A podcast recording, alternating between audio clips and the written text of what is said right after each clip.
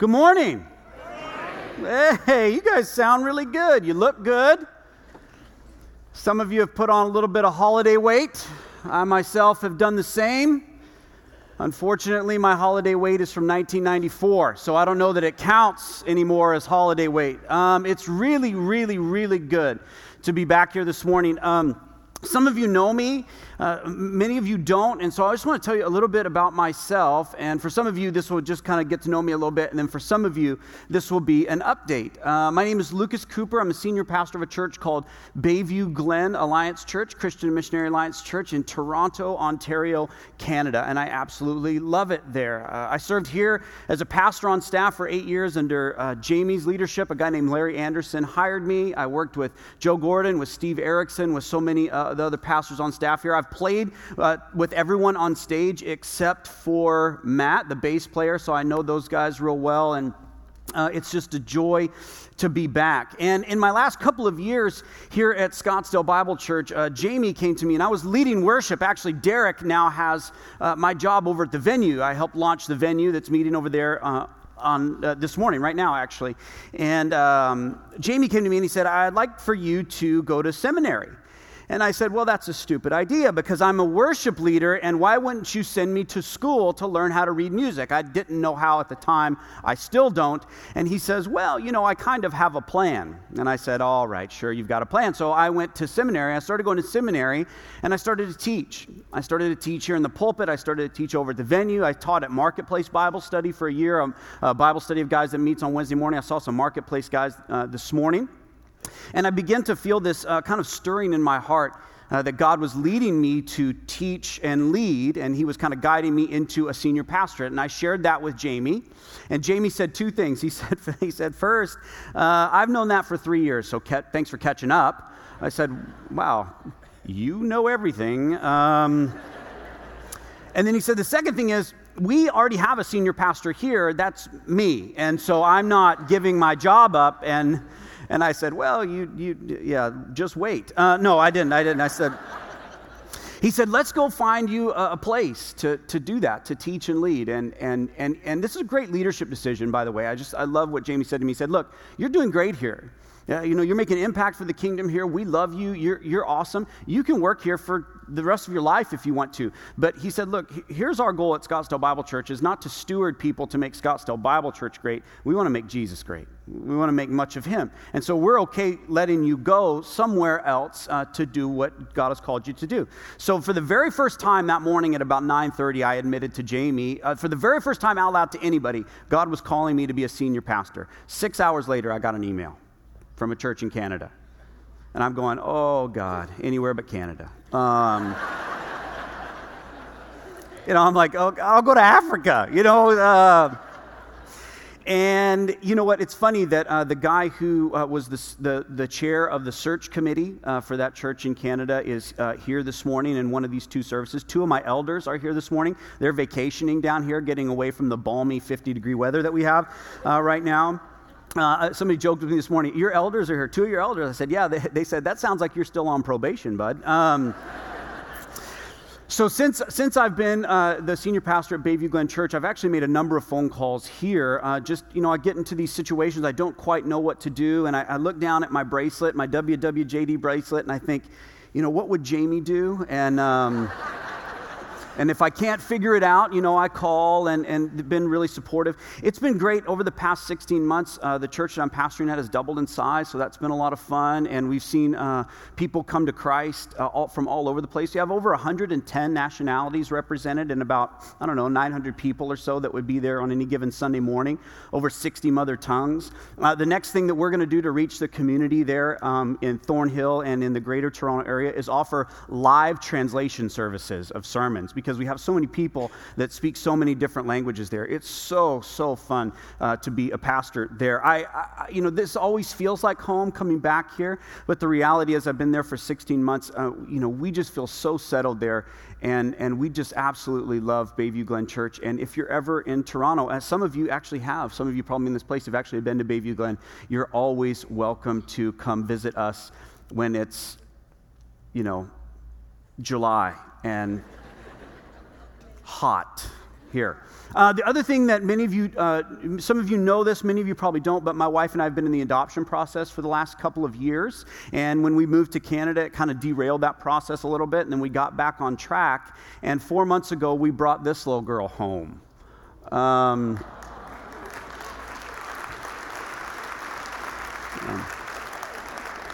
her name is Kaya Elizabeth Sincere Cooper.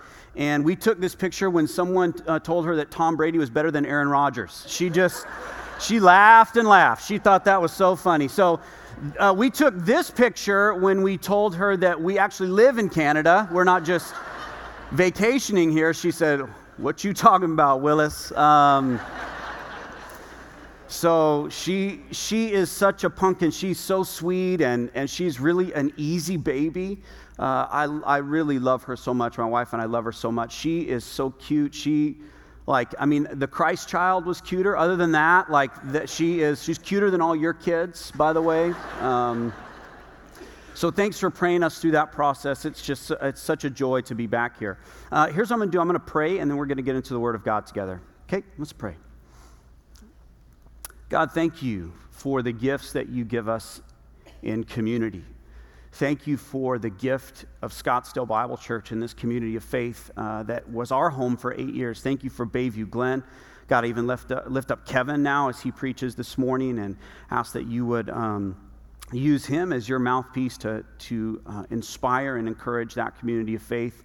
And really, God, communities of faith all around the world that are meeting and making much of Jesus today. Uh, we are so grateful to kind of join with that chorus of voices making much of you this morning.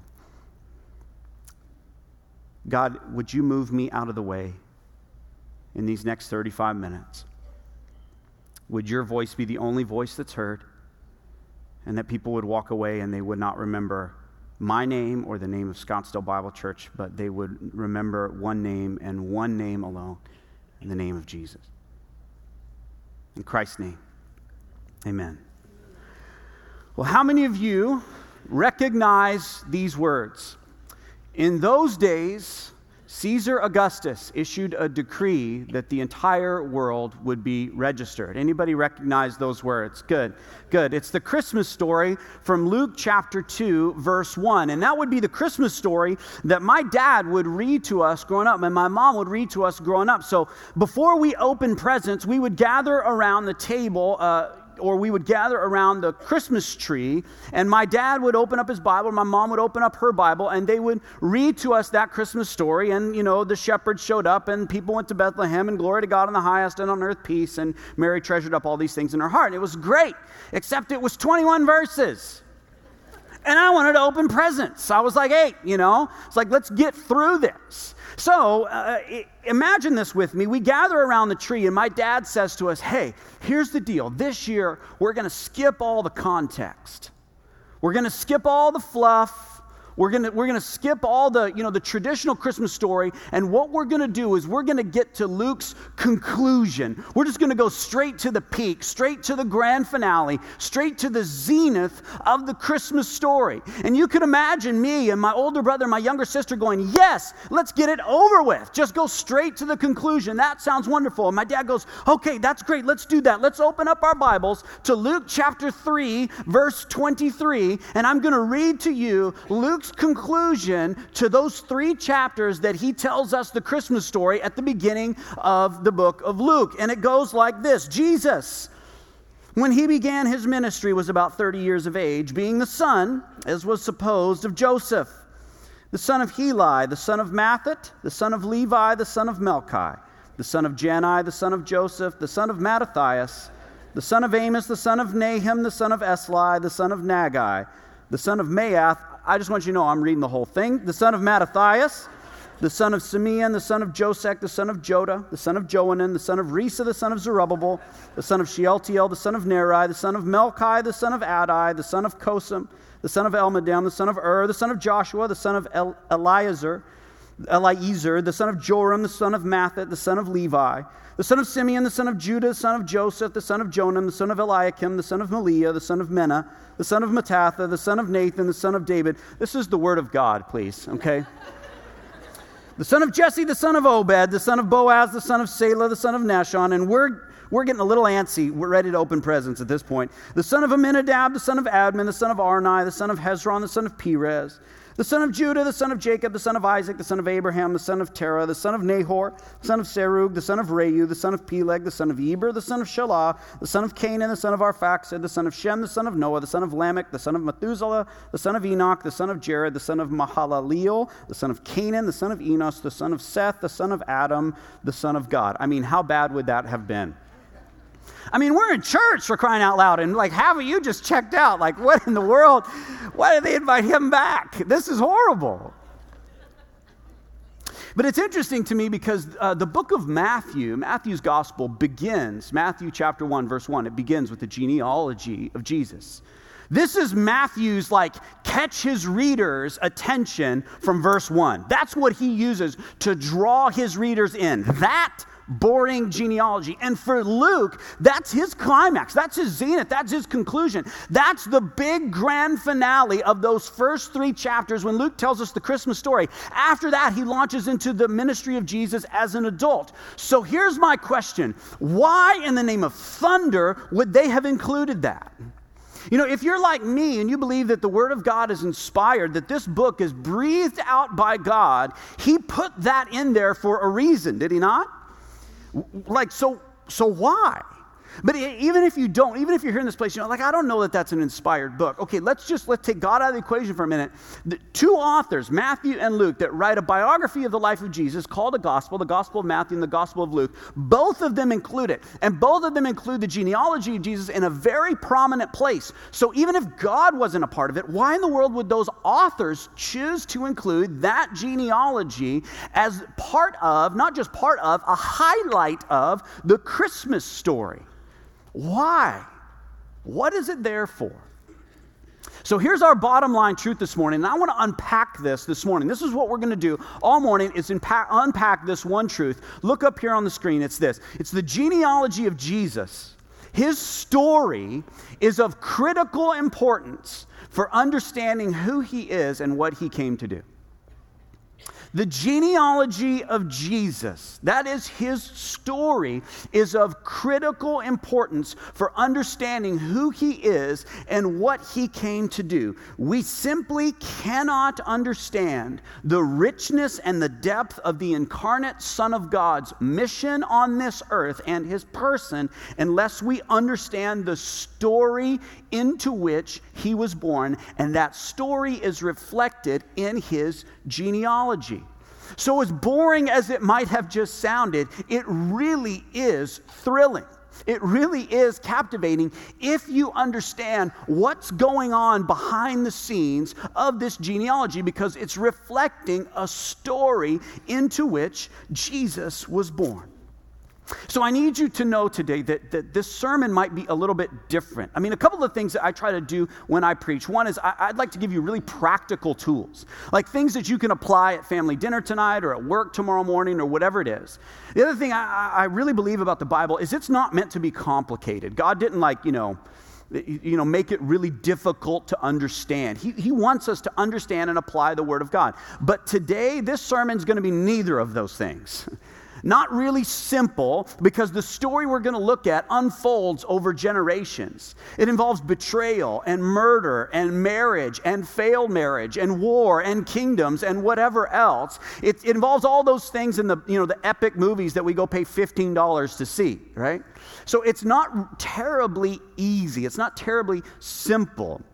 And it's not really immediately applicable either. You can walk away and go, wow, I have a practical tool to put to use tomorrow morning at work. But listen, listen, if you listen close this morning of the story of Jesus, here's what I hope that you walk away with. I hope that you walk away loving him more. I hope that you walk away serving him more. I hope that you walk away trusting Him more and worshiping Him more as we take the stories of the Old Testament and put them together and see the trajectory of redemptive history, see the entire story into which Jesus was born, and walk away and go, Oh God, you are awesome. You are sovereign and good, and you put this together. I stand in awe of your grand redemptive plan. That's what I'm hoping for. And so, before we go any further, I'm going to ask you to do something I typically would not ask you to do, and I'm going to ask you to put your Bible away. For some of you, if you need to keep your Bible out and you need to hang on to it just in case you feel like you need to check something that I say, feel free to do that. If you, if you like to hold on to something for comfort, that's okay. But what I want you to hear this morning, I just want you to hear the story into which Jesus was born, and that story is reflected in his genealogy. This is why the genealogy of Jesus matters. The Bible begins this way In the beginning, God created the heavens and the earth. And the earth was void and without form, and the Spirit of God hovered over the surface of the deep. And God said, Let there be light. And there was light. And God divided the light from the dark, and He called the light day, and He called the dark night. And God continued to create sun and moon and planets and stars. He created the earth and the water and the sky and the sea and fish and birds and plants and animals. Then God came to the pinnacle of his creation and God said, Let us make man in our own image. And God created male and female and breathed into their nostrils the breath of life. And God placed his creation Adam and Eve into the world that He created for them. He gave them a task, He walked with them, He loved them, He was their God. But it didn't last. The woman was tempted to walk away from God, and she did. The man was not far behind. Each of them rebelled against God's perfect plan. They put themselves in God's place. They worshiped self rather than God. Proclaiming to be wise, they became fools and earned for themselves due penalty for their rebellion. And that penalty was death, both spiritual and physical.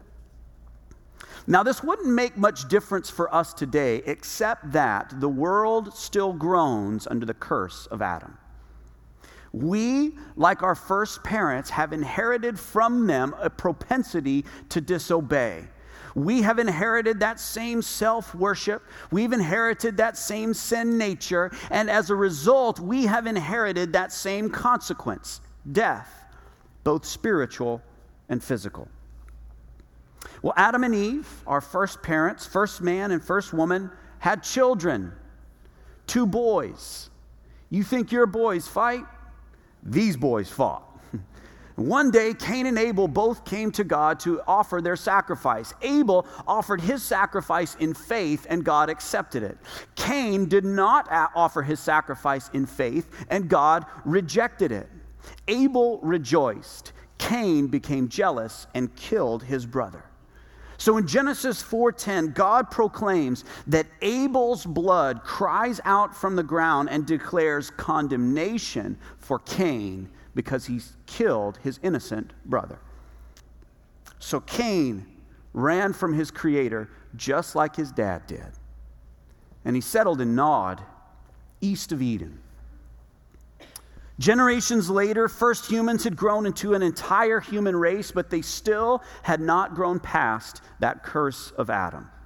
And humanity would see the curse of Adam completely unbridled. Genesis 6 5 tells us that the Lord saw that the wickedness of man was great in the earth, and every intention of the thoughts of his heart was only evil continually. Can you imagine that?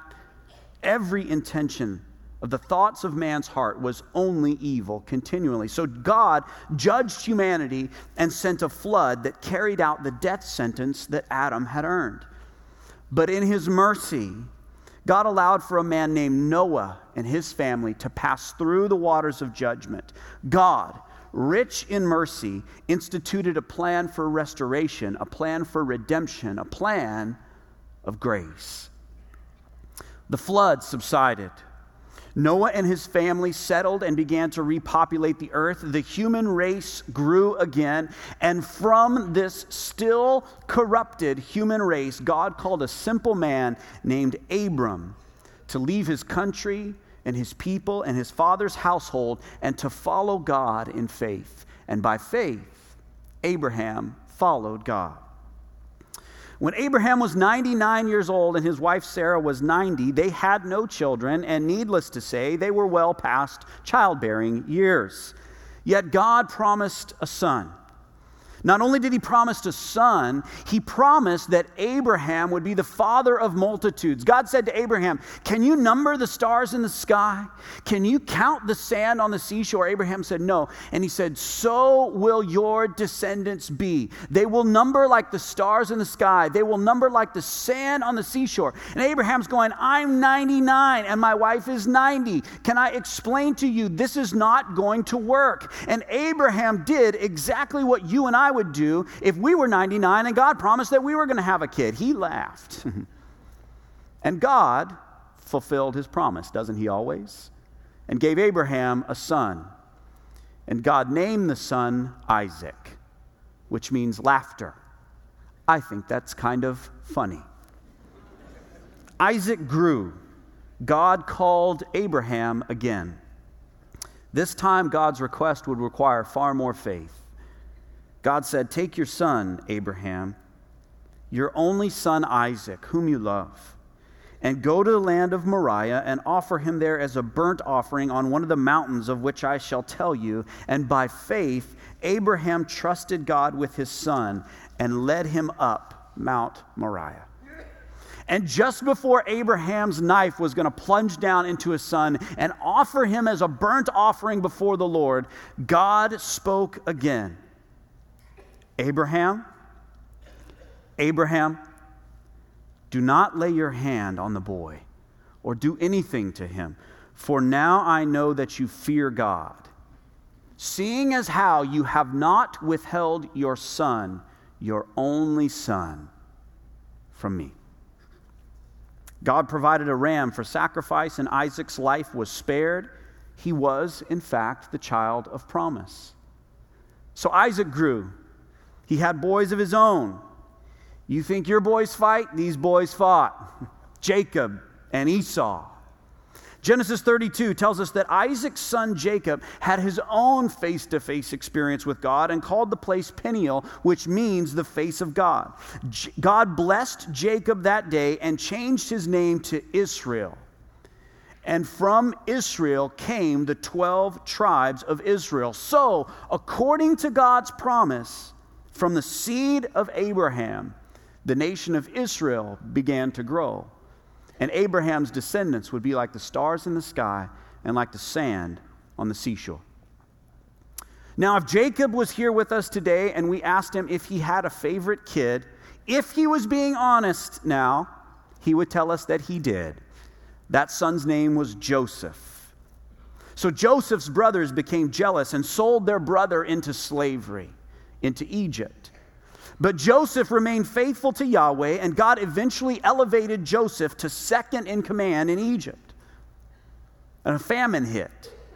God's children, the people, the, God, the people of God, the sons of Abraham, the sons of Isaac, the sons of Jacob, the nation of Israel were starving because of the famine. So they ran to the only place they knew to run to Egypt and they begged the brother that they had sold into slavery nearly 50 years before for his help. Joseph, at the right hand of the king in Egypt, forgave his brothers and provided food for God's people. What his brothers had intended for evil, God had intended for good. And God accomplished his purpose in Joseph. The nation of Israel continued to grow, but new pharaohs meant new policies, new attitudes, new cultures. What Joseph had done to protect Egypt from the famine was soon forgotten, and the nation of Israel was enslaved in Egypt for over 400 years until God had had enough and called a redeemer for his people. Moses, God said, Moses, go tell Pharaoh to let my people go. If you know the story, you know that Pharaoh refused. So God did a little bit of convincing. He started to send plagues on the nation of Egypt because he wanted his people, Israel, the sons of Abraham, the sons of Isaac, the sons of Jacob, to be set free. So he sent plagues, locusts, gnats, frogs, hail, boils, pestilence, and Pharaoh still wouldn't budge. So God sent a tenth and final plague. Before he did, God told the nation of Israel take a lamb, a spotless lamb, and sacrifice it. Smear the lamb's blood on the doorposts of your homes. So when the angel of death carries out God's judgment on Egypt and takes the firstborn of every household, he will pass over your homes and your lives will be spared. So they did as God said. And the blood of the Passover lamb proved sufficient for escaping the judgment of God.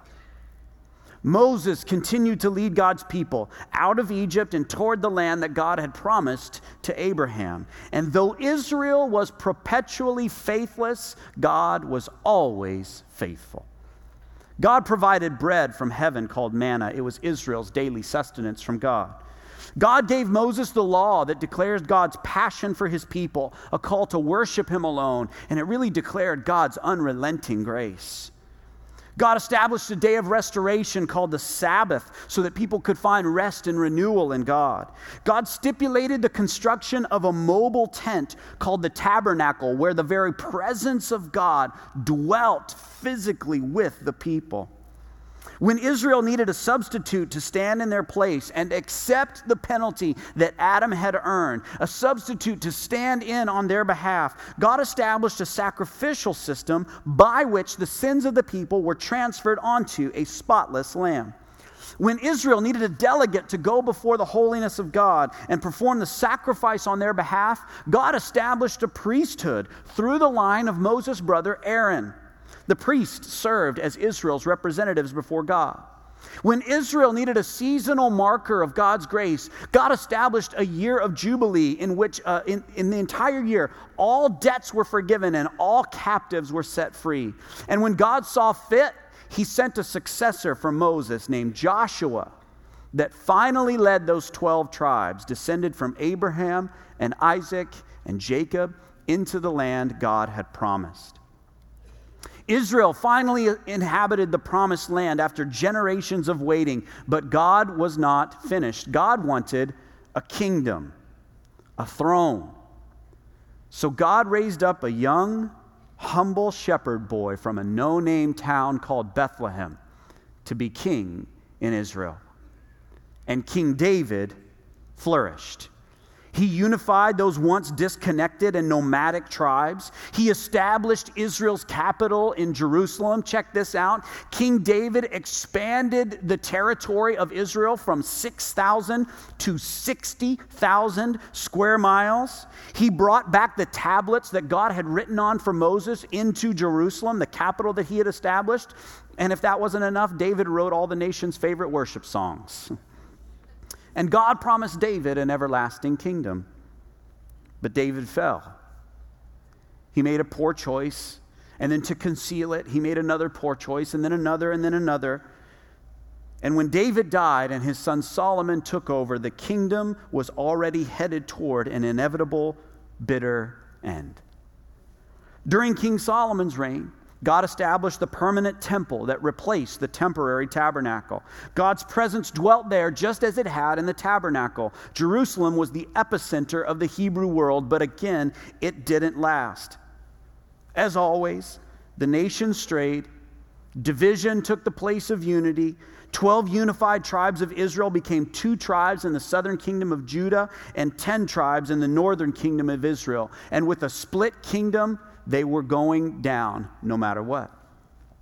God sent prophets like Isaiah, one after another after another, to call Israel back to him. He warned them, he pleaded with them. God's grace was unrelenting. Israel didn't listen. They ignored the prophets. They forgot God's law. They abandoned the God of Abraham and Isaac and Jacob. The God who had been so faithful for so many generations was now a distant memory. The temple was destroyed. Jerusalem lay in ruins, and the nation of Israel was exiled from its own land to a pagan nation called Babylon. Babylon. And the dream was over. But not for God. He sent prophets like Ezra and Nehemiah. They called the people to repentance. They rebuilt Jerusalem and they rebuilt the temple, and for a time, hope was renewed. But again, it didn't last. The second temple era lacked the spiritual vitality of the first. Israel still couldn't seem to remain faithful to Yahweh, and Israel fell away again. Now, listen really closely. It was at this time when redemptive history had reached a pinnacle, when talk of a chosen one began to gain popularity and intensity in Israel. The concept of a Messiah had really been part of the Jewish faith for a very, very long time. But now, having endured slavery in Egypt, having endured captivity in Babylon, having endured oppression in Rome, the, it was as if the nation of Israel was audibly groaning for a forgiver like Joseph, for a redeemer like Moses, and for a king like David. They longed for the presence of God to dwell with them physically as it had in the days of the tabernacle and the temple. They longed for temple worship to be restored so they could return to sacrifices and a priesthood and right worship of Yahweh. They longed for a prophetic voice to call them back to God. And it is here that the Old Testament ends in the book of Malachi, and the prophet of God writes these words Behold, I send my messenger, and he will prepare the way before me, and the Lord whom you seek will suddenly come to his temple. And the messenger of the covenant in whom you delight, behold, he is coming, says the Lord of hosts. But who can endure the day of his coming? Who can stand when he appears? For he is like a refiner's fire and like fuller's soap. He will sit as a refiner and a purifier of silver. He will purify the sons of Levi and refine them like gold and silver, and they will bring offerings in righteousness to the Lord. Then the offering of Judah and Jerusalem will be pleasing to the Lord, as in the days of old and in former years. And Israel waited for a chosen one. You ever watch those um, home renovation shows on TV? Like the ones, the ones where they build like a brand new home for a family that everybody really likes, and you know they do a story about them, and it's great, and they build this home. I like those shows. I, I, like them a lot. You know, my wife always cries at the end. I get allergies at the end. I, will confess that sometimes I get allergic to those things, but um, you, you, know, the end of those shows, when, when the home is done, when the house is done, that's not really the best part, is it? I mean, the house is important. The house is there so a family could occupy it. But the reality is, or as Jamie would say, the reality, the reality is, uh, sorry, uh, The reality is, the best part of those shows is when that family takes occupancy, right? And they run into this house that was built for them, and, and, they, and they inhabit the home, and there's joy and renewal and hope when the family inhabits the home that was built for them, and a house becomes a home.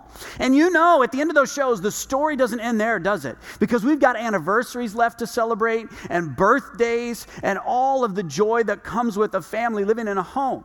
And I love those shows because a lot of times those families that they build homes for, they're like the most hospitable people on the planet, aren't they? They do like that big crane shot, and there's like 2,000 people at the end of those shows, and they've all come to celebrate with this family because they all love them, and they know that the family occupying the house, that's really the best part. That house was built for them. Listen close. In the same way, God had been preparing a house for his people for thousands of years.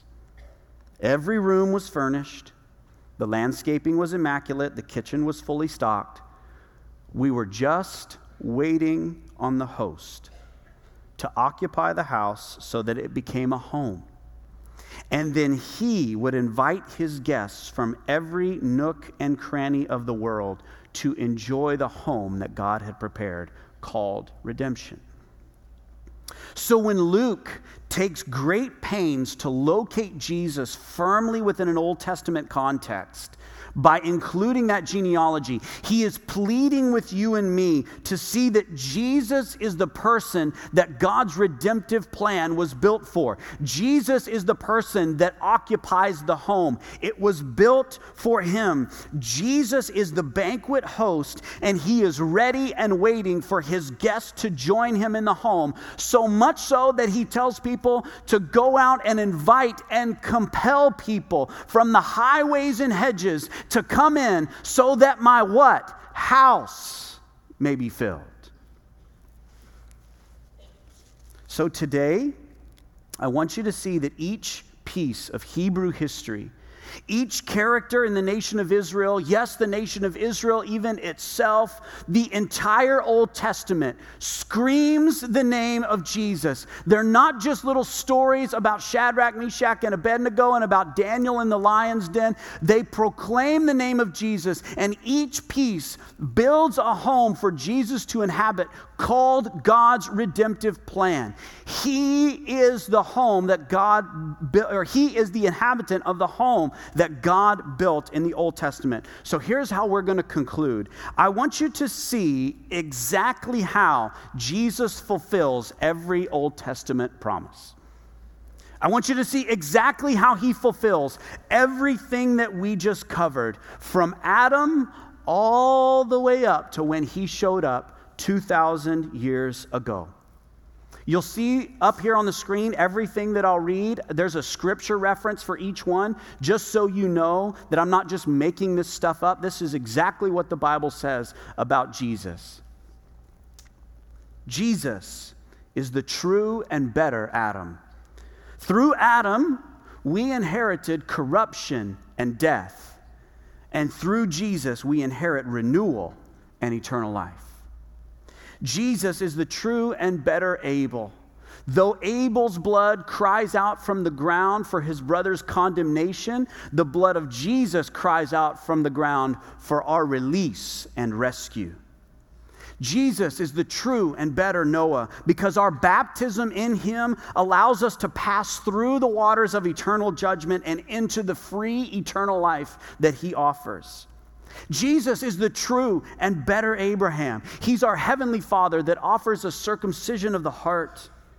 Jesus is the true and better Isaac, whose heavenly father led him up a mount, not called Moriah, but a mount called Golgotha, and he offered himself as a sacrifice on our behalf and mine. Now, check this out. We can say now that we know God loves us because he did not withhold his son, his only son, whom he loves from us. Jesus is the true and better Jacob. He offers us living water so that we will never thirst again. Jesus is the true and better Joseph, betrayed by his brothers, but now seated at the right hand of the king and willing and able to offer forgiveness and spiritual food to all who come to him. Jesus is the true and better Mo- Moses who serves as a redeemer of God's people, rescues us from the slavery of sin, and is the mediator of a new covenant. He's the bridge between man and God. Jesus is the true and better Passover lamb, slain for our transgressions, his blood now smeared on the doorposts of our homes, so the eternal judgment of God passes over you and me. Jesus is the true and better manna. This is what he means in John 6 35 when he says, I am the bread of life. He's a provision of daily spiritual food that eternally fills those who partake of him.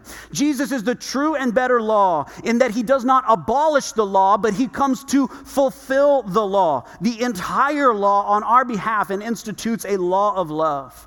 Jesus is the true and better Sabbath and invites us into eternal rest. Jesus is the true and better tabernacle tabernacle in that God tabernacled with us in the person of Jesus Christ. This is what Jesus or John means in John 1:14 when he says, "And the word became flesh and tabernacled among us." Jesus is the true and better sacrifice, not made over and over, but once for all, a sacrifice that clears our guilt and transgressions eternally. Jesus, praise God, is the true and better priest and priesthood, eternally interceding for us, able to sympathize with all of our weaknesses and giving us access to God's throne of grace.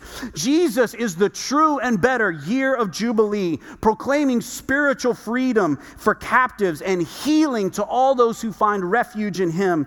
Jesus is the true and better Joshua, able to lead God's people into the eternal rest of God.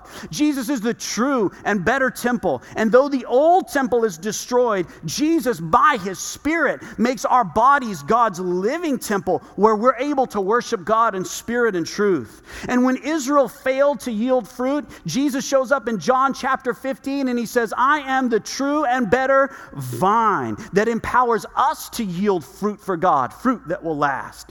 Jesus is the true and better prophet, speaking God's truth and justice and grace in and through his very life. And for our purposes today, Jesus is the true and better David from the lineage of David,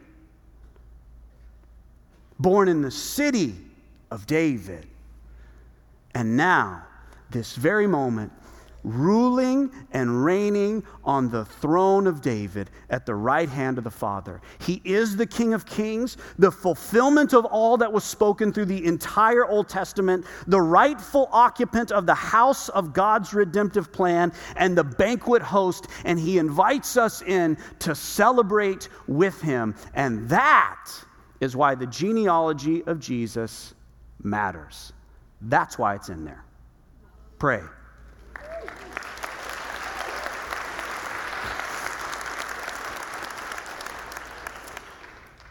God, we lift you up and exalt you and worship you as the King of Kings and the Lord of Lords.